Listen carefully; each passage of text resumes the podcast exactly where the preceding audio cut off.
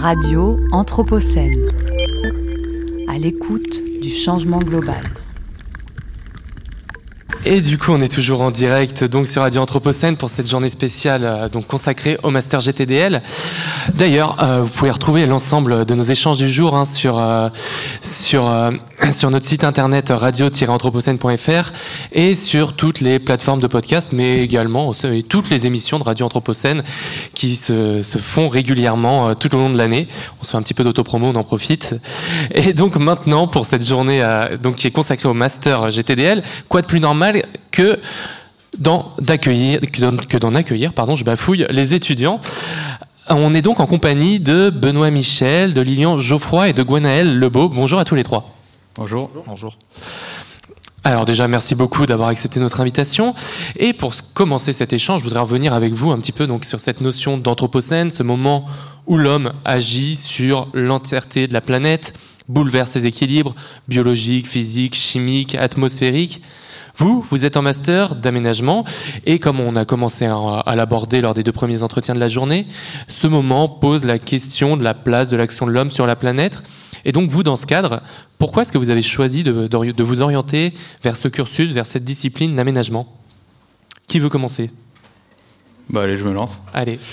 Euh, est-ce que vous pouvez rappeler votre nom et prénom quand vous Benoît Michel.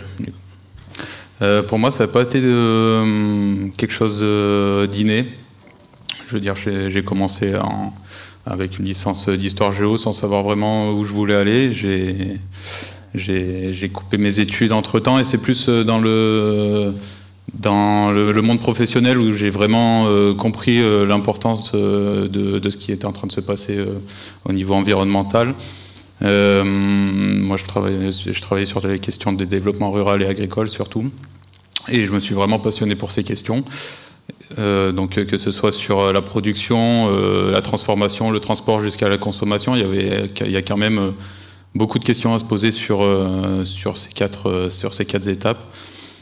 et c'est en travaillant un peu plus sur ces questions que je me suis dit bah tiens pourquoi pas évoluer dans ces missions, retourner un petit peu sur les bancs de l'école et me replonger un petit peu sur sur sur ces thématiques pour vraiment pouvoir répondre un petit peu plus sur le terrain, euh, sur, euh, voilà, avec, euh, avec un bagage un peu plus étoffé. Bah, je vais y aller. Moi, c'est Lilian Geoffrey, master ADDT.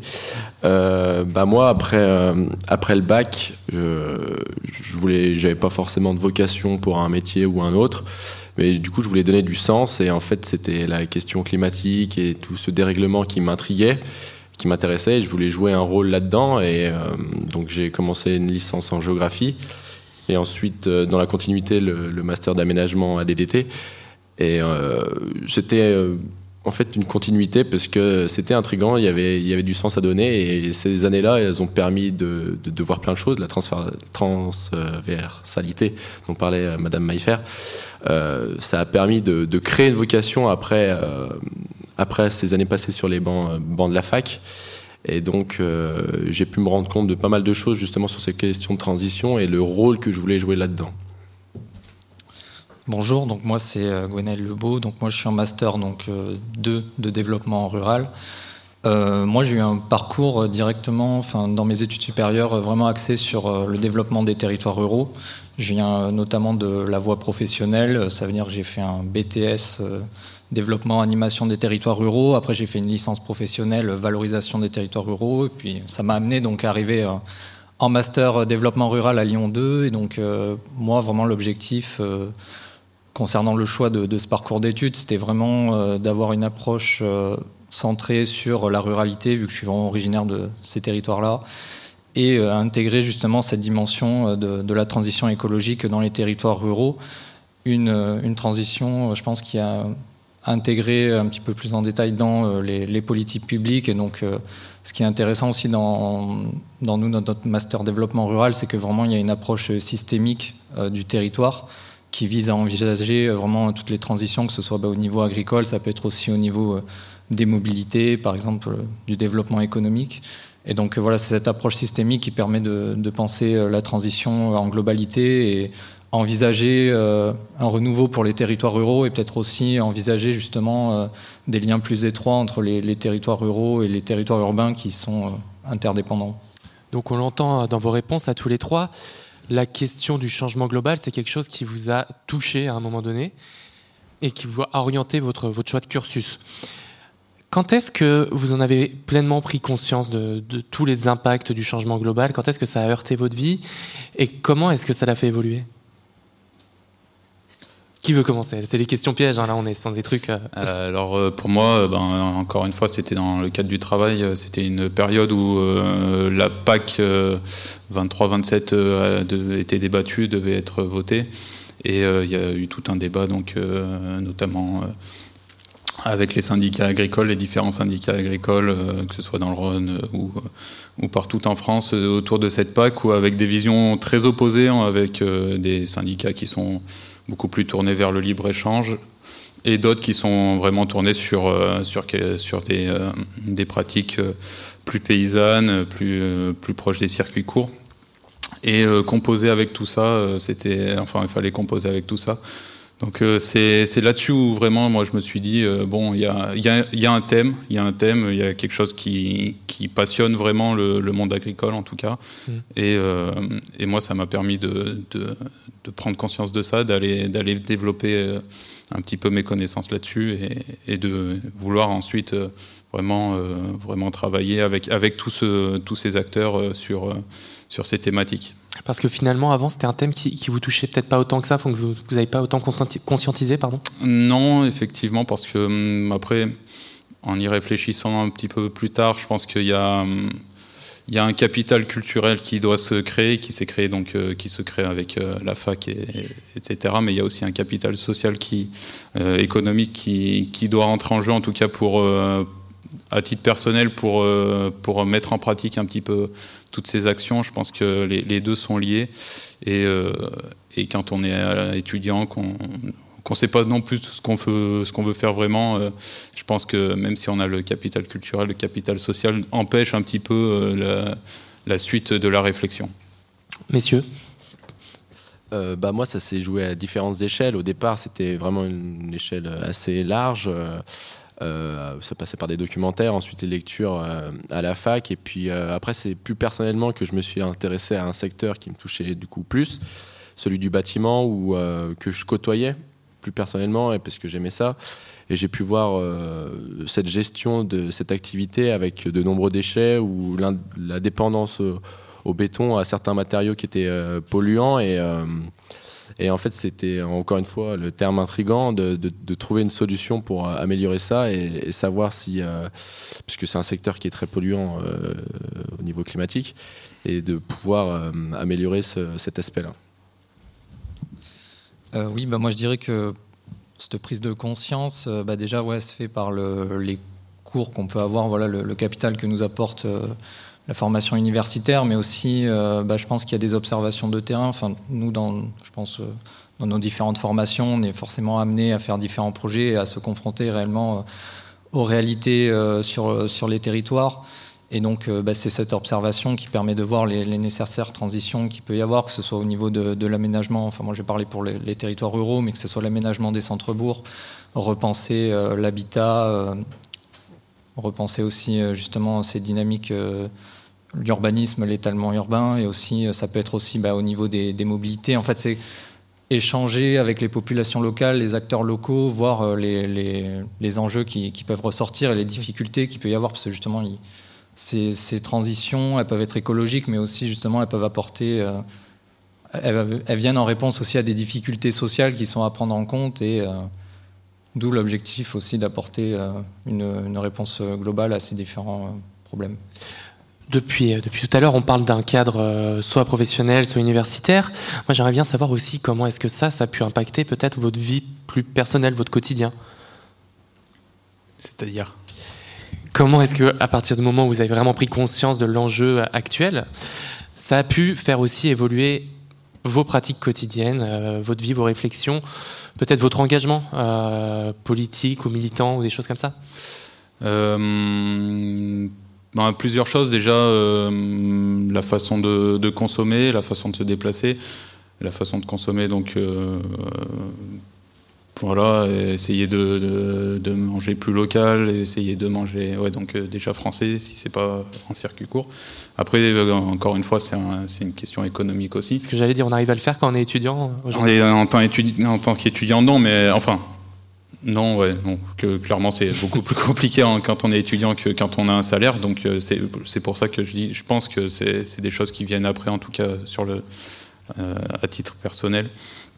Donc sur euh, la façon de consommer, essayer de, de, de, consommer plus local et plus euh, voilà, avec euh, un peu plus esthétique. le transport aussi, réfléchir à ces, modes de transport, c'était quelque chose qui, m'a beaucoup, m'a beaucoup intéressé parce que bon ben voilà c'est bon, pareil je viens d'un milieu assez rural où on se déplace pas sans la voiture donc c'était euh, très intéressant de, de, s'interroger soi-même sur euh, ce comment on, pouvait, on, peut se déplacer et qu'est-ce qu'on peut mettre en place pour, euh, pour pallier à, ce changement.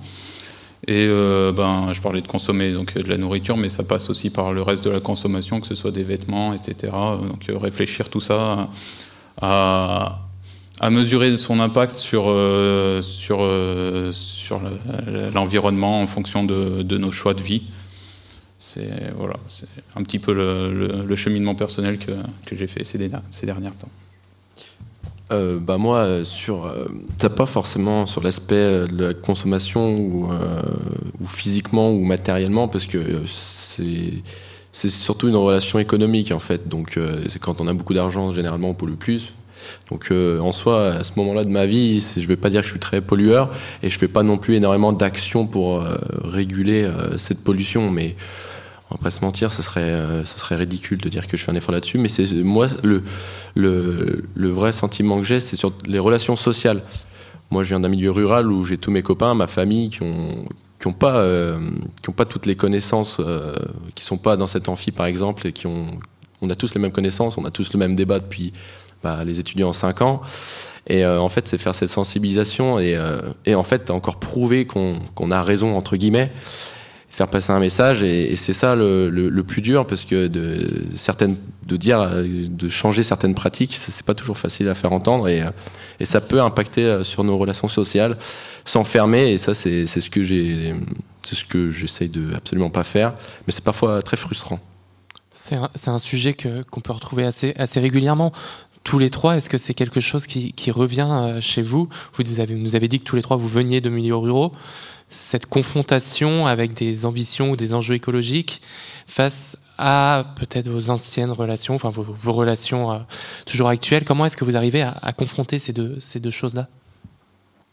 Ou est-ce que vous avez ce problème? Ça se trouve, vous ne l'avez pas du tout. Hein. Non, mais ouais, je pense que c'est une, question intéressante euh, à prendre en compte. Bah, par exemple, tout à l'heure, on parlait justement des élus. Euh, c'est vrai que par exemple, euh, il peut y avoir souvent des, confrontations justement sur ces, euh, ces enjeux de, transition avec des élus ruraux qui ne sont pas forcément toujours connectés à ces réalités-là. Et donc, bah, je pense qu'il y a un vrai pouvoir de, nous, étudiants, justement, qui bénéficions de, ces apports de, nos différentes formations sur ces enjeux de la transition, pour justement sensibiliser et éduquer aussi les élus et même les populations locales sur, euh, sur, l'ensemble de ces thématiques-là. Et puis, il y, a aussi un devoir euh, d'exemplarité de notre part, dans le sens où, dans les actions qu'on peut être amené à mettre en place, justement, être source d'inspiration aussi euh, pour, pour ces élus et amener de, nouvelles idées. Et, justement, depuis tout à l'heure, on, a écouté, on a entendu des chercheurs aguerris, des experts aguerris qui sont en place depuis un certain nombre d'années. Vous, vous êtes les futurs aménagistes euh, de demain. Quelle est votre ambition vous, Comment est-ce que vous vous imaginez l'aménagement dans, le futur et qu'est-ce que, quelles pourraient être les révolutions, selon vous, primordiales pour cette discipline, pour cette matière, pour que celle-ci puisse se, coordonner encore mieux avec tous les enjeux euh, globaux, climatiques que, nous connaissons actuellement? Il euh, faut que vous, nous fassiez rêver, il faut que vous inspiriez les, générations futures maintenant. Ouais, c'est ça. bah, après, moi, je pense que on, a tous les concepts, les chercheurs, je pense qu'on a assez discuté et il faut qu'on ait, nous, euh, vu qu'on se rapproche des territoires concernés, d'avoir un, discours assez euh, neutre, assez simple et plus être dans l'action et en fait agir par la technique ou ou, l'action directement pour faire comprendre, enfin les faire appliquer en fait à ces personnes du territoire de bonnes pratiques, des bonnes choses. Et en fait, faut des preuves. Pour avoir des preuves, faut agir. Mhm. Moi, je moi, euh, je suis assez attaché à la démocratie participative, c'est-à-dire qu'on est dans, un, dans une période où le pouvoir euh, décisionnaire est quand même très déconnecté de, la base, et je pense qu'aujourd'hui, les aménageurs euh, dans les collectivités reviennent un petit peu à, la démocratie participative en venant, en venant interroger les, citoyens en, leur demandant euh, quels, sont, euh, pour eux le, projet, euh, le, le, meilleur projet qu'on peut mettre en place. Et je pense que pour le coup, on est assez. pour moi, c'est quelque chose qui est assez dans le vrai.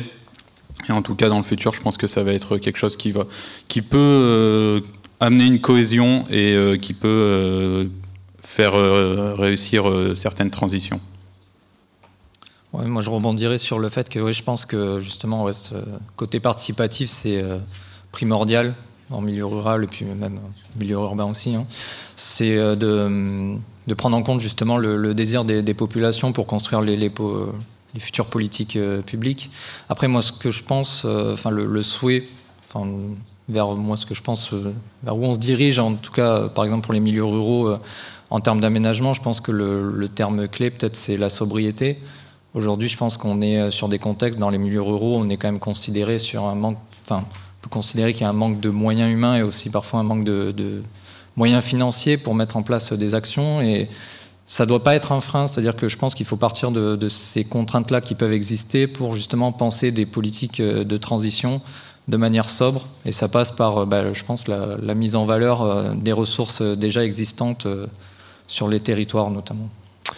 Eh bien, Benoît Michel, Lilian Geoffrey, Gwenaël Lebeau, un grand merci d'être venu à notre micro aujourd'hui. À très bientôt sur Radio Anthropocène. Merci.